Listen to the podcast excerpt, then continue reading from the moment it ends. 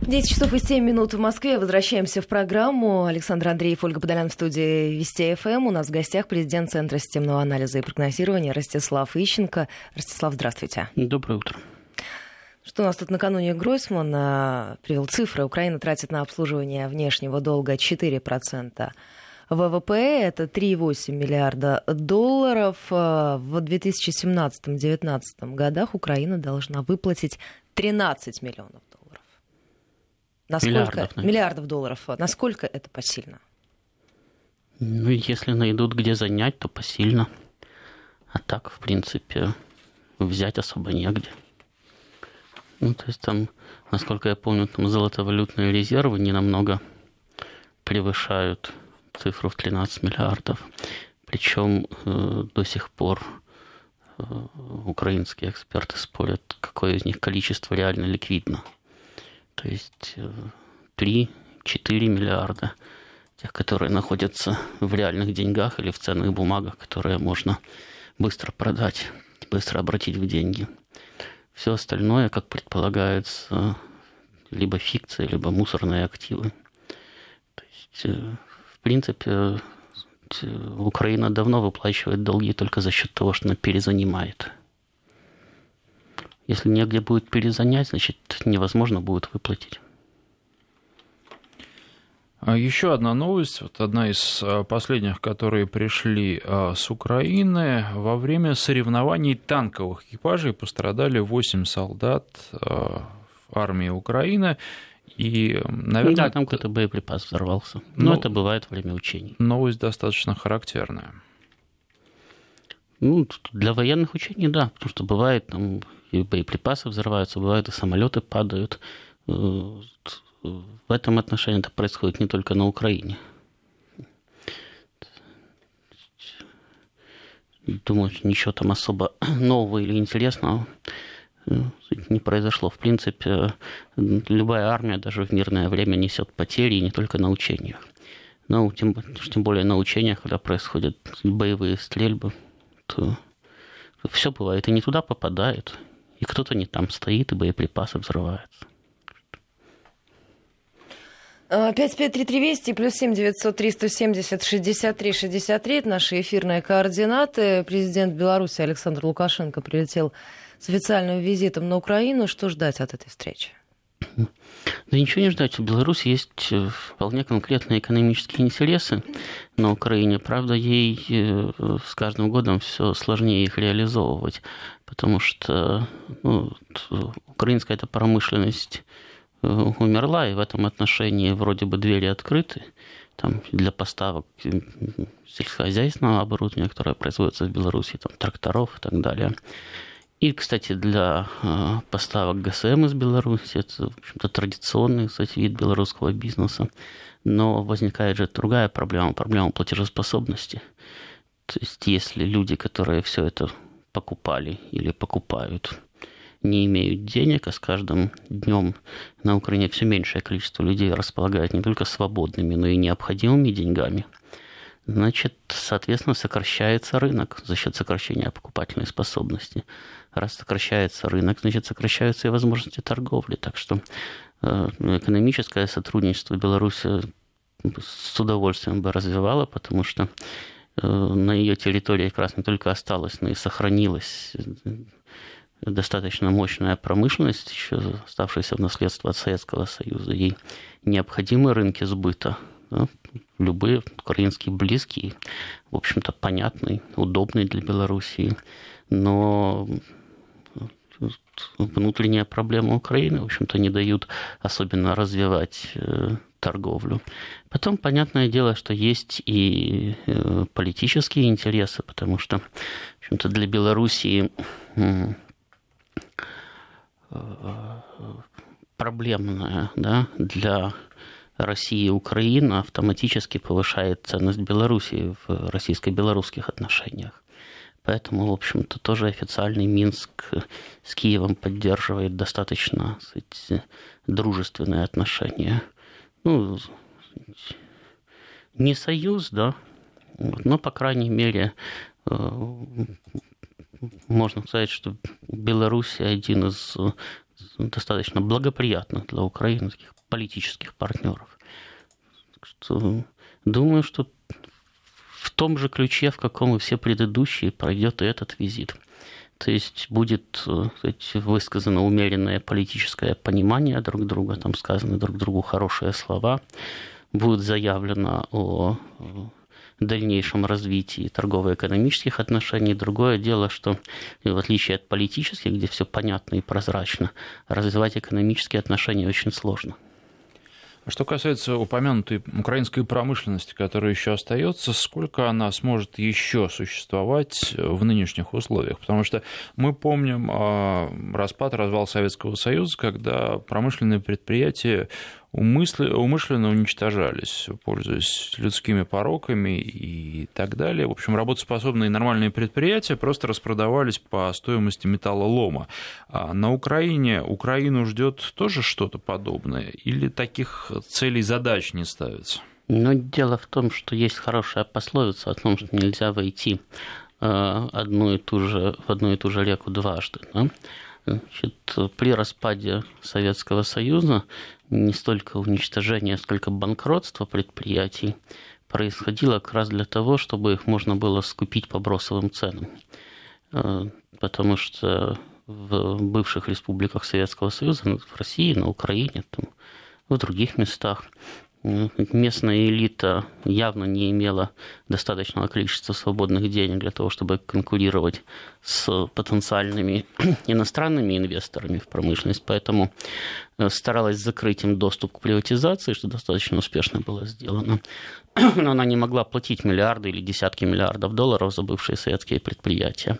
Поэтому необходимо было сделать так, чтобы предприятие стоило ничего или почти ничего были изобретены разные схемы, вплоть до того, что э, людям разрешали выкупать предприятия э, в счет того, что они заплатят инвестиции из будущей прибыли. Ну, то есть буквально дарили, да, заводы. Значит, то есть ну, тогда речь шла все-таки не об уничтожении, хотя резко э, сократилось производство, да, а о перераспределении собственности. А сейчас большая часть предприятий, которые погибают, они, в общем-то, уже э, имели частного собственника. То есть людей, которые совершенно не собирались их банкротить. Значит, э, гибель украинской экономики происходит по совершенно объективным политическим причинам сейчас. То есть никто это не собирался перераспределять, все собирались оставлять это себе. А если уже продавать, то за хорошую цену. Вот, а запущенный процесс он э, вызван большим количеством да, политических ошибок, э, совершенных украинским руководством, в частности, вот этим принятым курсом на евроинтеграцию любой ценой. Потому что э, всегда вот это вот словосочетание любой ценой, да, оно, как правило, ведет к неоправданным потерям. Э, так как ну, теоретически нет э, плохого или хорошего там, геополитического выбора. Есть плохая реализация. Если вы находитесь в положении Украины, да, и потенциально можете выбирать себе союзника, там, или Россия, или Европейский Союз, далее, то э, у вас был достаточно большой запас времени для того, чтобы там и поторговаться, и Э, оценить эти выгоды, убытки от предложений, которые вам делаются. Если вы совершенно сознательно выбрали вот этот вот путь евроинтеграции любой ценой, то есть мы подписываем все что угодно, даже не за то, что нас куда-то примут, что еще как-то, может быть, было бы понятно, а просто за то, что нам говорят, что мы европейцы. Ну, в принципе, э, поиск для, ради освобождения рынка, да, можно и папуасам сказать, что они европейцы. Ради бога, если за, за хорошие слова, да, за доброе слово они примут выгодные для вас экономические политические решения, то ради бога. Вот, собственно, в результате вот этих вот ошибок и начался необратимый процесс уничтожения украинской экономики. Опять-таки, он начался не сегодня, не вчера, не три года назад. И даже, наверное, не пять лет назад, а раньше ну, остановить его сейчас уже практически нельзя, Потому что если, скажем, еще в 2013 году, да, уже э, плохой выбор, да, не такой, какой он, допустим, был в четвертом или в пятом, но Украина все-таки был там, между, скажем, таможенным союзом да, и подписанием соглашения об ассоциации, то сейчас этого выбора нету. И по внутриполитическим причинам, уже и по внешним причинам, потому что э, сейчас, собственно, нечего интегрировать. Э, бывшие когда-то связи хозяйственные между предприятиями разорваны. Э, на территории России, то есть на основном рынке украинской высокотехнологичной продукции созданы дублирующие предприятия. Э, то есть сам по себе рынок уже утрачен, его нет. То есть даже если перезапустить это производство, то некуда будет продавать. Поэтому сейчас Украина стоит уже не перед задачей каким-то образом переориентировать свою политику, таким образом спасти остатки экономики, а перед необходимостью размышлять о том, какую экономику надо создавать на вот этом пустом месте для того, чтобы она вписалась в новые реалии мирового рынка. Ну, а что касается, вот вы сказали, никто на Украине не планировал не продавать эти предприятия, не уж тем более банкротить. Снаружи, в Европейском Союзе не было таких планов? Это все произошло случайно или это намеренная акция, которую на Украине не разглядели или не захотели разглядеть, или, возможно, тем политикам, которые находятся у власти, просто все равно? Ну, понимаете, если вы посмотрите на рынки, которые в основном утрачены Украиной, да, это не те рынки, за которые мог с ней конкурировать Европейский Союз или Соединенные Штаты потому что в основном эти предприятия уходили с российского рынка. И я повторяю, здесь появлялись просто российские предприятия, зачастую с бывшим украинским персоналом, работающие даже по бывшей украинской технической документации, которые просто были переведены и перевезены в Россию. Да, вот сейчас ну, э, российские авиационные заводы с удовольствием набирают рабочих с практически загибающегося завода Антонова. Но это только один пример. Ну, значит, э, э, э, то есть, принципе, таким образом Европейский Союз, да, вот если бы он конкретно бы этим занимался, он не очищал для себя рынок, он не убирал конкурента. Свои проблемы они решили давно, допустим, когда еще в 90-е годы Украина пыталась создать с Европой альянс по производству транспортника Ан-70, да, и отказалась фактически от сотрудничества с Россией. Ну, Европейский Союз э, получил необходимую документацию. Потом европейский транспортник Airbus оказался, Airbus оказался э, ну, как две капли воды, похож на тот же самый Ан 70 но производился он уже в Европейском Союзе. Э, проект достаточно хорошего самолета, перспективного, по сути, был убит именно потому, что для него не осталось рынка. Россия начала производить Илы в качестве транспортников для своих вооруженных сил, для МЧС и так далее. Европейский Союз начал производить свой транспортник. Украина, да, у нее проект есть. И этот самолет даже может летать только его продавать некуда, потому что для, рынки для таких самолетов ограничены. Э, производить по э, одному аппарату в пять лет для какой-нибудь африканской страны, которая вдруг решила купить один самолет, нерентабельно. Ну вот, соответственно, э, уже с конца 90-х было понятно, что вот эта ниша, да, она очищена. А дальше убивать предприятия для Европейского Союза не было никакого смысла. Еще раз повторяю, у них не пересекались рынки. Э, Антонов и так с рынка ушел с мирового. Это же касается и всех остальных э, украинских предприятий, которые сейчас э, умирают. Да, Европейский Союз пытался выйти на украинский рынок со своей продукцией. Но здесь речь скорее шла об э, очищении украинского рынка от внешних конкурентов, да, почему Европейский Союз всегда беспокоился о том, э, чтобы Украина не вступала там, ни в какие экономические союзы, не только с Россией, вообще на пространстве э, бывшего СНГ, потому что кооперация ведь она давала э, кумулятивный эффект. Это не только возможность для украинских предприятий работать и получать прибыль от поставки продукции на рынке СНГ, это и обратный процесс, это расширение украинского рынка для э, государства СНГ. Чем больше вы продаете, тем больше вы покупаете. И продаете и покупаете в основном одним и тем же партнером. То есть вы же стремитесь к балансированию своих доходов и расходов. Вот. Э, то есть Европейскому Союзу, да, был нужен рынок Украины, но ему был нужен э, рынок, способный что-то приобретать. А сейчас э, речь идет просто о допущенных политических ошибках, которые привели, предсказуемо привели к трагической ситуации в экономике, потому что ну, даже украинские эксперты, да, которые вполне симпатизировали идее евроинтеграции, они говорили о том, что э, условия, на которых Украина подписывает соглашение с Европейским Союзом, приведут к губительным последствиям, в том числе, кстати, и для такой отрасли, как сельское хозяйство. Потому что ну, вот Европейский Союз вроде бы заинтересован в поставках сельскохозяйственной продукции с Украины. Да? Э, Соединенные Штаты вроде бы даже устами своего посла заявляли о том, что они видят э, Украину как будущую аграрную сверхдержаву. Да? Потом то же самое повторял э, Яценюк, еще будучи премьером. Но требования, которые приняла Украина, да, которые прописаны в соглашении об ассоциации, практически невыполнимы украинскими производителями.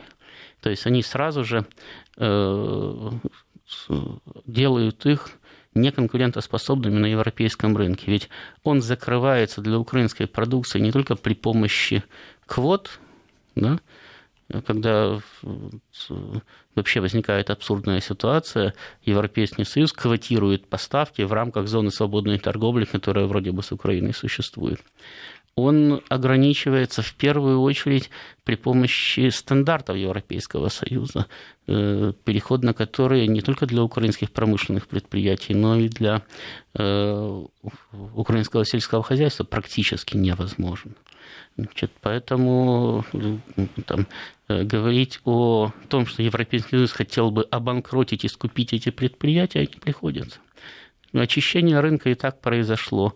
Будут они там существовать в том виде, в каком существовали, скажем, там, в 2012 или в 2013 году, или не будут они в этом виде существовать, для Европейского Союза было не так принципиально. Более того, если бы они существовали и давали бы работу какому-то количеству населения, то это население могло бы покупать те самые европейские товары, которые должны были зайти на украинский рынок. Э, ну, объективная реальность такова, когда вы принимаете определенные решения, то они э, автоматически вызывают определенные последствия. Если вы эти последствия не просчитали, то это ваши проблемы. Европейский Союз, очевидно, был бы готов заключить с Украиной соглашение на более благоприятных для нее условиях. Но для этого, опять-таки, надо было бороться и торговаться. Если Украина подписывала все не глядя и не читая, ну, опять-таки, это же ведь э, известная ситуация, да, когда соглашение об ассоциации было уже парафировано и подписано, и его уже подали в парламент на ратификацию, но при этом оно даже не было переведено на украинский язык. Ну и на русский не было переведено. При том, что большая часть тех, кто им занимался, в общем-то, английским, на котором оно было написано, не владели тем более не владели в достаточной степени для того, чтобы прочитать полметра бумаги, которую это соглашение из себя представляет. Да? Это в высоту я имею в виду. Э, то есть люди вообще не понимали, что не подписывают, и не знали этого, и не хотели знать. Для них важен был сам факт вот, э, подписания. Но если вы готовы подписать все что угодно, что Европейский Союз по этому поводу должен переживать? Украина же точно так же подписывала э, документы о вступлении в ВТО. Ну, тогда тоже была сверхидея. Украина должна вступить в ВТО раньше, чем Россия. Ну, хорошо. Ради этого пожертвовали всем. Э, снизили максимально таможенные тарифы, выполнили все требования практически всех государств э, которых это зависело. Можно было э, вести переговоры еще 10, 15 лет, 20. Россия вообще предлагала вести переговоры по-моему, даже на троих вместе с Казахстаном. И понятно, что это усиливало бы позицию Украины, потому что тогда речь бы шла о э, интеграции в ВТО более крупной экономики, которую представляло бы совместное э, экономическое пространство общее. Тогда бы э, пришлось бы идти как минимум на те же условия, на которых Россия подписала соглашение с ВТО. А может быть, и, на, может быть, и лучшие бы выторговали бы все вместе. Но Украина торопилась и подписывала все, что самое, все, что ложили на стол. Кто вам врач от того, что вы сами стреляете себе даже не в ногу, а в голову? Ну, хотите, пожалуйста.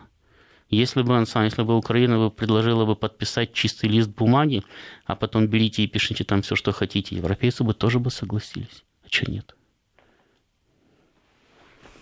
Печальная картина. Да, безусловно. Я вот хотела привести последние данные о том, что только за последние три года Украина потеряла семь позиций в рейтинге производителей стали. По итогам 2013 года занимала седьмое место. А в июне опустилась в мировом рейтинге на 14 место. А, ну вот, кстати, по поводу стали. А ведь э, металлургия, да, она предполагает не только наличие руды, но еще наличие угля, там, газа и так далее. А что это? Европейский Союз блокировал торговлю с ДНР и ЛНР. Он туда войска прислал на границу и не дает Украине торговать. Это Украина приняла решение. И да, ее металлургия, которая и так не процветала, стала загибаться более высокими темпами. А при чем здесь ЕС? Сами захотели, сами сделали. То есть это совершенно рукотворная история. Ну, понимаете, даже если самое, вот есть государства, члены ЕС, да, они обязаны соблюдать дисциплину, они обязаны выполнять нормативы, которые Европейский Союз кстати, определяет совместными усилиями. Но и то, когда им что-то не нравится, они борются. Более того, они не выполняют даже совместно принятые решения, за которые сами же голосовали, и пытаются либо их поменять, либо выторговать для себя там какие-то преференции, возможность там на год, два, пять, десять отложить действие этих решений на их территории. Украина вообще не член Евросоюза. Каким образом Евросоюз без доброй воли украинских властей может вообще определять украинскую внешнюю, внутреннюю экономическую политику? Но если вы с этим согласны, то, конечно, за вас будут думать другие, и, конечно, эти другие будут думать в первую очередь о себе. Мы сейчас прервемся. У нас впереди новости середины часа, а затем продолжим. Я напоминаю, у нас в гостях Ростислав Ищенко. 10 часов 33 минуты в Москве. Мы продолжаем разговор. Ольга Подолян, Александр Андреев и в студии Ростислав Ищенко, президент Центра системного анализа и прогнозирования.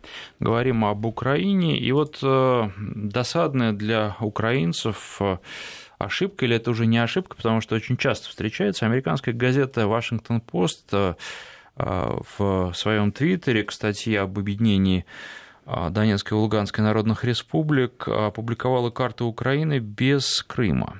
А, почему? Просто это уже, ну, как сказать, ошибка по Фрейду. Никто Крыма не считает украинским. Ну, кто как хочет, тот так и публикует. Тем более, что, насколько я понимаю, Э, средств массовой информации э, ищут картинки в интернете, да, и там сидят не самые выдающиеся географы и геополитики. Что нашли, то и опубликовали. Думаю, без всякой задней мысли. Значит, э, хорошо, что не нашли карту Украины с Кубанью, потому что и такие есть. Так что я бы, кстати, данной ситуации не придавал бы такого большого значения. Э, там на Украине любят биться в истерике, кто опубликовал с Крымом, кто опубликовал без Крыма. Э, знаете, то, что вы будете рисовать на картах, геополитическая реальность не изменится. И даже позиции соответствующих государств тоже не изменятся. Они меняются по другим причинам, а не потому, что карты рисуют. Наоборот, карты рисуют в зависимости от изменения позиций.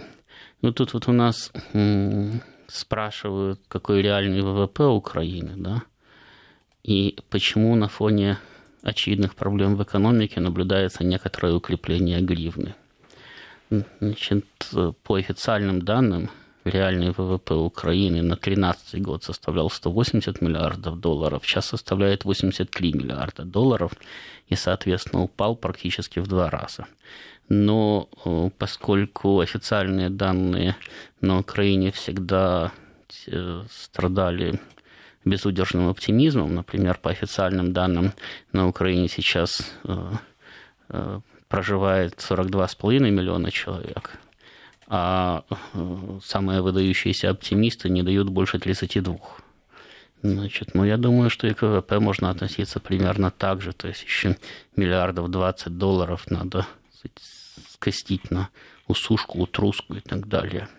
Тем более, что он продолжает сокращаться, несмотря на то, что официальные данные показывают рост ВВП Украины там, на 2 или на 2,5%, при этом констатируя сокращение э, внутренней и внешней торговли. То есть э, с точки зрения украинской статистики происходит абсолютно абсурдная ситуация, когда что-то производится, ничего не продается и не потребляется. Вот. Что касается укрепления гривны, то, в общем-то, не только современные, да, но даже э, существовавшие на заре истории государства обладали достаточными механизмами для э, поддержания национальной валюты на любом желаемом уровне. Значит, если вам абсолютно все равно, что происходит в социальной и в экономической сфере, то курс вы можете держать хоть одна гривна за тысячу долларов. Значит, э, делается это при помощи создания дефицита денег в экономике.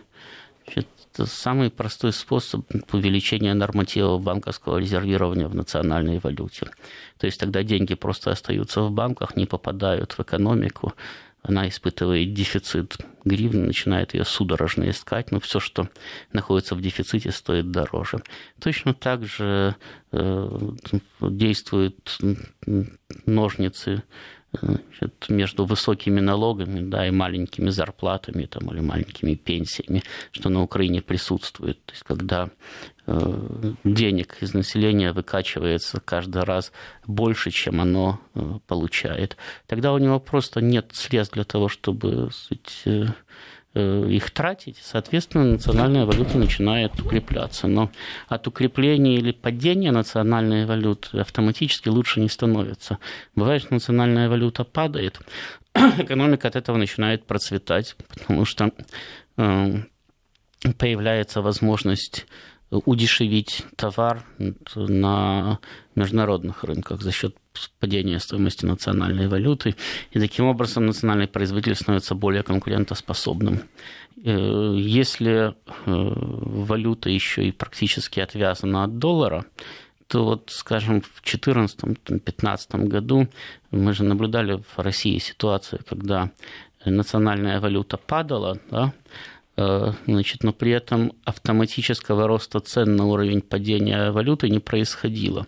Таким образом, значит, производитель получал возможность активнее работать на международном рынке, при этом вот, рост цен происходил достаточно умеренно, то есть он серьезно отставал от э, темпов падения э, рубля по отношению к доллару. Значит, ну вот, пожалуйста, один из примеров того, как падение национальной валюты приводит к э, экономическому росту. В то же время, если вы просто удерживаете ну, какой-то относительно высокий курс или просто не даете валюте падать, хотя по объективным причинам она падать должна, то таким образом значит, прекращается оборот денег в экономике, да? значит, предприятия теряют свободные оборотные средства, банки никого не кредитуют, население ничего не покупает, вы добиваете свою собственную экономику, значит, с каждым очередным оборотом Э, покупательная способность вашего личного населения падает. Если у вас нет, как у Соединенных Штатов, возможности торговать на всех мировых рынках, да, э, то у большинства государств и возможности нету, у Украины тем более то таким образом вы создаете просто дополнительные условия для коллапса собственной экономики. Поэтому э, рост, падение национальной валюты он имеет чисто психологические Э, последствия значит, далеко не всегда не соответствуют экономическим, чаще как раз наоборот. И кроме того, на Украине за долгие годы абсолютной привязки национальной валюты к доллару, курс гривны стал фетишем. Даже когда правительство понимало, что курс гривны лучше ослабить, а, скажем, правительство Азарова много раз говорило о том, что гривна переоценена. Тем не менее, оно не шло на ослабление гривны, потому что понимало, что, скажем, оппозиция тут же использует это против правительства, будет его обвинять в том, что вот видите, гривна по отношению к доллару упала, значит, они плохо работают. И это относится ко всем практически правительствам Украины. Значит, они держались э, после Кравчуковской инфляции, они держались за, за курс гривны, как за священную корову. Э, что, в общем-то, приводило к пагубным последствиям в экономике. И сейчас, когда э, экономика обваливается да, высочайшими темпами, э, в общем-то, ну, привязка к вот, удержанию курса гривны любой ценой просто э, приводит к дополнительному ухудшению экономического положения.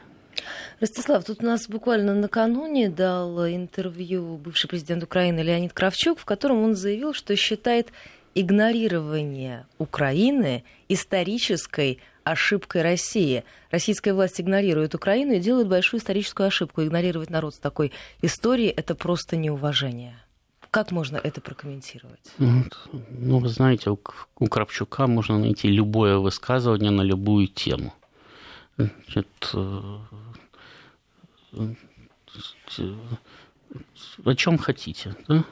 Значит, хотите за, найдете в ретроспективе высказывания за. Хотите против, найдете против. Вот, например, там вчера или позавчера я где-то там прочитал, что э, Кравчук рассказал, что он никогда не стоял ни на каких Майданах, э, что, по-моему, соответствует действительности. Никто его там не видел, он был уже пожилым человеком и совершенно неинтересным тем людям, которые стояли там на Майдане. Вот, э, ну, Кравчук это мотивировал тем, что он же понимал, что народ-то дурят, потому что дают ему невыполнимые обещания.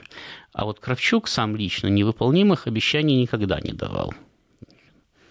Ну, должен сказать, что, в общем-то, э, именно при Кравчуке произошел первый обвальный спад украинской экономики, да, зачастую по объективным причинам, которые там, Кравчук мог бы смягчить, проводя он более разумную политику, но не мог бы предотвратить вообще. Тогда разваливался Советский Союз, разваливалась советская экономика, спад происходил везде. Но Кравчук-то э, накануне распада Советского Союза обещал, что все будет хорошо и даже еще лучше. Он обещал не спад, а подъем и обещал подъем уровня жизни. Да, и, кстати, именно Кравчук обещал Украине межнациональный мир, согласие и так далее. И именно при Кравчуке началась еще осторожная, но уже националистическая пропаганда, которая в результате привела к э, гражданской войне на Украине. Поэтому, когда Кравчук что-то говорит, э, вот, э, на это можно практически не обращать внимания. Он и раньше-то всегда пытался подстроиться сказать, под ситуацию и сказать то, что от него хотят услышать. А сейчас он вообще уже очень пожилой человек и зачастую вечером не помнит, что сказал утром. Ну, в любом случае, мне кажется, это какая-то дичайшая неуместность проводить такие параллели. Он говорил о том, что при президенте Ельцине у Москвы была готовность к диалогу с Киевом. Да, тогда было тяжело, но мы благодаря постоянным переговорам, дискуссиям все-таки садились и договаривались. И Кучма пришел и договаривался. Нет, ну если вспомнить о том, да, э, что Кравчук э, сам рассказывал, что он готов был отдать как минимум весь Крым, да, но Ельцин не попросил, а сказал, забирайте значит, то, конечно, Кравчуку было удобно договариваться с президентом Ельциным. Тем более, что тогда, в общем-то, Россия не истребовала даже Севастополь, который был городом союзного подчинения, никак не мог входить в состав Украины. Конечно, с таким партнером было удобно, что нет. Мы сейчас прервемся на информацию о погоде. 10.47 в Москве, в студии президент Центра системного анализа и прогнозирования Ростислав Ищенко. И, Ростислав, еще одна новость э, с Украины. А после заявления Генпрокуратуры проверят декларации Тимошенко за последние два года. С чем это связано? Это вот эта вялотекущая, необъявленная официально президентская кампания, а, борьба за то, кто заменит Петра Порошенко на этом посту, или тут какие-то иные причины? Ну да, это внутриполитическая борьба, но при этом надо сказать, что Юлия Владимировна всегда отличалась тем, что э, любила декларировать э, свою сказать, повышенную бедность. То есть, если посчитать ее декларации, то церковная мышь в четыре раза богаче Юлии Владимировны. У нее вообще ничего никогда не было. Такой имидж сироты? Да, вот ничего не было у человека, кроме э, квартиры в двухком... двухкомнатной квартиры в Хрущевке в Днепропетровске. Значит, э, ну да, жила ну, в огромных особняках, ездила на дорогих автомобилях, но это ей все то друзья, то знакомые, то партия кстати, предоставляли там чуть ли не в аренду. Поэтому э, всегда, когда с Юлией Владимировной начинали э, более-менее активную борьбу, к этой теме обращались, потому что она очень выигрышна. Э, вот, э, Юлия Владимировна любит хорошо, дорого одеваться, и зачастую только один ее наряд стоил как декларация за несколько лет. Естественно, люди всегда интересовались, откуда дровишки. Дали поэтому, носить. Да, поэтому я думаю и сейчас, ну как, это, конечно, нет самое, не э, приведет там, к каким-то пагубным последствиям вроде уголовного преследования. Если захотят посадить, то найдут э, другие более интересные поводы. Но это э, выполняет в какой-то степени выполняет задачу сбития ее рейтинга. В конце концов, ведь опять-таки Порошенко же не надо его даже абсолютно обнулить. Порошенко только надо, чтобы рейтинг Тимошенко не отличался от его собственного настолько разительно, чтобы она, скажем, не была первым по популярности украинским политиком все равно, конечно, не популярным, но первым по популярности, а Порошенко там третий, четвертый, то и пятый, смотря кто, кто и какие опросы проводил. Это элемент тактической борьбы. А, ну что же, такая тактическая борьба, она будет э, продолжаться, пока не будет принципиального решения о замене э, президента Украины. И тогда эта борьба Знаете, принципиальное решение, в острую фазу. Принципиальное решение о замене президента Украины было э, принято украинской политической элитой в тот момент, когда Порошенко стал президентом Украины. И если у Порошенко будет какой-то преемник, то в тот момент, когда он станет президентом Украины, украинская элита тут же примет решение о принципиальной необходимости его замены. Это очень уязвимая позиция, потому что вы получаете сразу слишком много возможностей делить все в свою пользу. И практически любой из тех политиков, которые сейчас известны, будут этими возможностями пользоваться так же, как Порошенко, а возможно и хуже. Значит, поэтому э, э, решение о том, что раз не я, а ты, то тебя надо поменять на меня, да, значит, оно происходит сразу же, как только появляется очередной, приходит сразу же, как только появляется очередной президент. Э, другое дело, что не всегда есть э, возможность реализовать это решение.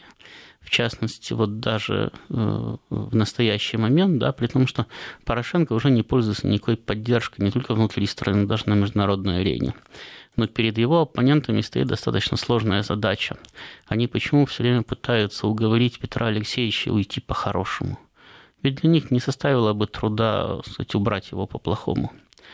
Э, дело в том, что легитимация следующего президента, если произойдет очередной переворот, она будет затруднена, потому что Западу это уже не надо. России это тем более не надо.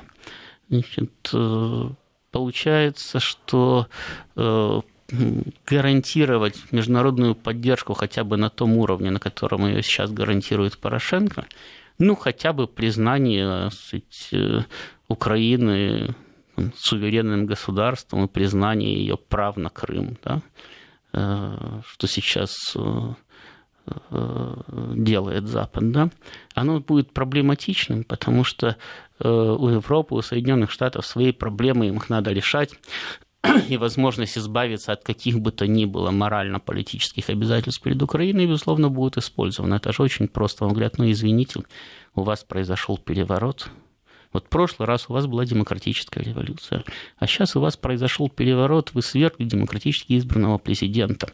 Поэтому мы не можем дальше поддерживать вашу власть. Вот вы проведите выборы демократические, ну а мы тогда уже посмотрим. Значит, а провести демократические выборы на Украине будет просто невозможно в этих условиях. Или даже провести выборы просто на всей территории Украины. То есть они боятся того, что если они уберут Порошенко э, неконституционным путем, не смогут сказать, оформить хотя бы сказать, приблизительно э, соответствие своих действий Конституции, да, то в таком случае они потеряют страну. Они и так теряют. Но здесь это просто настолько очевидно, что это даже они понимают. Поэтому э, они все время они стоят на грани реального столкновения. Э, и они, и Порошенко, они пытаются друг на друга там давить, он при помощи прокуратуры, они на него там, пытаются давить при помощи парламента, требований досрочных выборов, пугают там, его импичментом, пугают народными выступлениями и так далее но э, эту красную черту они все время не, не переходят именно по одной простой причине. Нельзя легитимировать следующего президента так, как был легитимирован Порошенко после Януковича. А если у вас власть утратила легитимность, то, соответственно, э, а тогда кто, кстати, воюет на востоке страны? Какие-то бандиты, которые свергли законного президента Порошенко – так тогда Захарченко с Плотницким оказывается значительно легитимнее. Они хотя бы в рамках Минского процесса признаны хоть в каком-то качестве мировым сообществом, а все остальные вообще ни в каком. Вот. Здесь у них возникает очень большая трудность, и они в любом случае перейдут грань, потому что э, слишком большие деньги поставлены на карту, и слишком сильно от этого зависит их будущее. Но пока стараются удерживаться еще в рамках конституционного процесса. Ростислав, спасибо вам большое за этот разговор. Ростислав Ищенко был у нас в гостях.